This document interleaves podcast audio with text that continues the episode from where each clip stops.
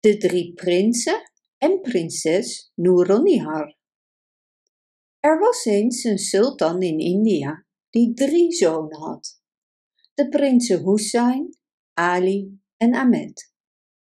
De sultan zorgde ook voor zijn nicht, prinses Nouronihar. Ze was de mooiste en liefste van alle prinsessen. Toen Nouronihar de goede leeftijd had voor een huwelijk, wilden alle drie de prinsen graag met haar trouwen. De sultan kon niet alle drie zijn zonen toestemming geven. Maar kiezen tussen de drie prinsen kon hij ook niet. En daarom bedacht de sultan een plan. Jullie weten dat ik dol ben op alles wat zeldzaam en bijzonder is, sprak de sultan tot zijn zonen. Ik stuur jullie alle drie afzonderlijk naar een ver land. En wie het meest bijzondere mee naar huis neemt, zal trouwen met Nouronihar. Prins Hussein, de oudste zoon, vertrok naar het koninkrijk Visnagar. Daar zag hij de meest schitterende koopwaren die hij ooit in zijn leven had gezien. Er liepen vele kooplieden luidkeels hun koopwaar aan te bieden. Er zat een koopman tussen die een alledaags tapijt riep aan te bieden voor mij liefst veertig goudstukken. Waarom vraag jij zo belachelijk veel geld voor een eenvoudig tapijt? vroeg Hussein aan de verkoper. Het is niet wat je denkt dat het is, antwoordde de verkoper geheimzinnig. Dit tapijt brengt je waar je maar heen wilt en wel binnen enkele seconden. Dat zou wel heel bijzonder zijn, zei Hussein. Als dat waar is, dan heb ik het meest unieke en meest waardevolle gevonden wat ik maar zou kunnen bedenken. Maar hoe weet ik dat ik niet voor de gek word gehouden? Ik zal het je laten zien, zei de verkoper. Vertel me maar waar je logeert, dan breng ik je met het tapijt er naartoe. Hoesijn nam met de verkoper plaats op het tapijt en zodra hij zijn logeeradres opnoemde, zaten ze al voor de deur van zijn verblijf. Niet te geloven, riep Hussein verbaasd. Dit is het meest curieuze wat ik ooit heb gezien. Ik koop het van je en geef je de veertig goudstukken. Helemaal in zijn nopjes nam hij het tapijt in zijn bezit.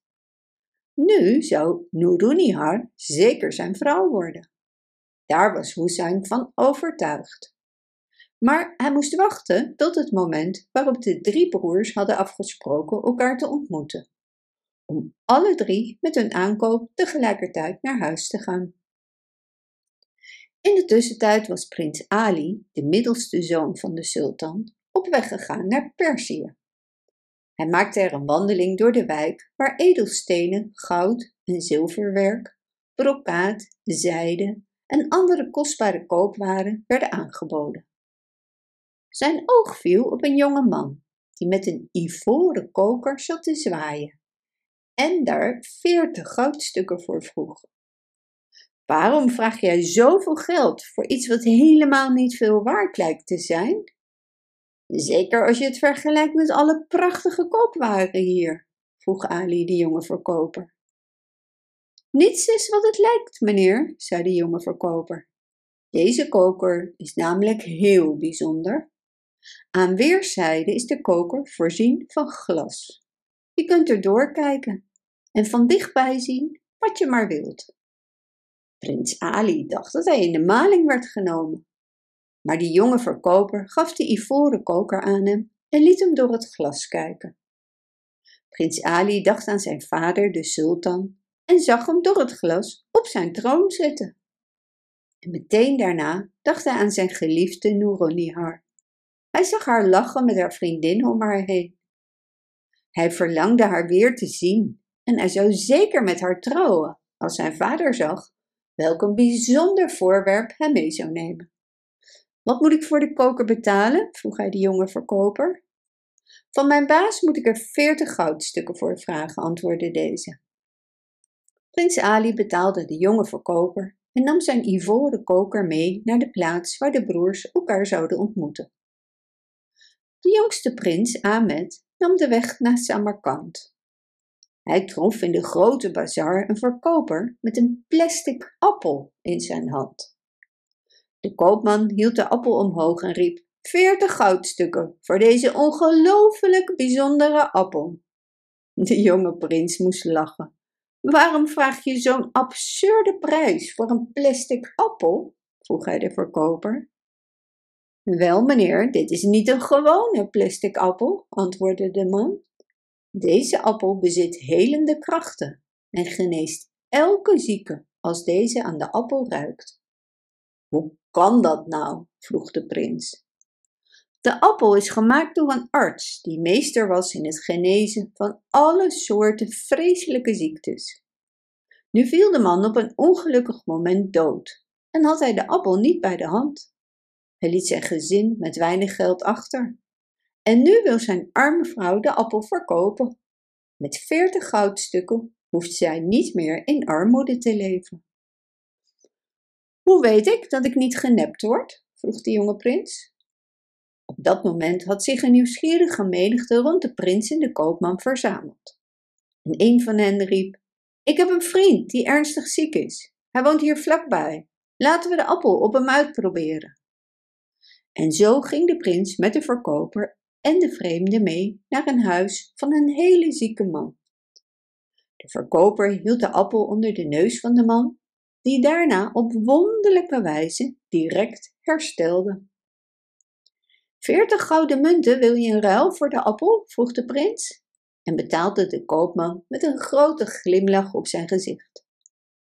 Met deze appel kan ik mij wel zeker verheugen op een toekomst met een mooie Noeronihar, zei hij blij tegen zichzelf. Nog nooit heeft iemand zoiets bijzonders gezien. Toen kwam de dag dat de drie broers elkaar ontmoetten op de afgesproken ontmoetingsdag. Hussein vertelde over het razend vlugge vliegende tapijt dat hij had bemachtigd. Ahmed vertelde over de bijzondere kwaliteit van zijn ivoren koker. De broers wilden graag door de koker kijken. En tot hun schrik zagen ze dat Nouronihar levensgevaarlijk ziek in haar bed lag. Ahmed haalde zijn plastic appel tevoorschijn en vertelde over de bijzondere gave ervan. De drie broers aarzelden geen moment, namen plaats op het tapijt en lieten zich razendsnel vliegen naar de slaapkamer van hun geliefde prinses. Ahmed hield de appel bij haar neus, waarna ze zich in haar ogen wreef en het leek alsof ze uit een diepe slaap ontwaakt was. De broers vertelden over hun reis en de bijzonderheden die ze hadden meegenomen. En daarna werden ze bij hun vader, de sultan, geroepen. Deze was zeer onder de indruk van de geschenken van zijn zonen. Hoewel Ahmed van mening was dat hij de prinses met zijn geschenk gered had, en daarom de meest geschikte huwelijkskandidaat was, gaf de sultan hem daarin geen gelijk. Als je broer Hussein niet met het tapijt was gekomen, hadden jullie nooit op tijd hier kunnen zijn om mijn lieve nicht te redden. En als jullie niet in het bezit van de ivoren koker waren geweest, hadden jullie nooit geweten hoe ernstig ziek ze was. Het is dus te danken aan alle drie mijn zoons dat de prinses gered is van de dood.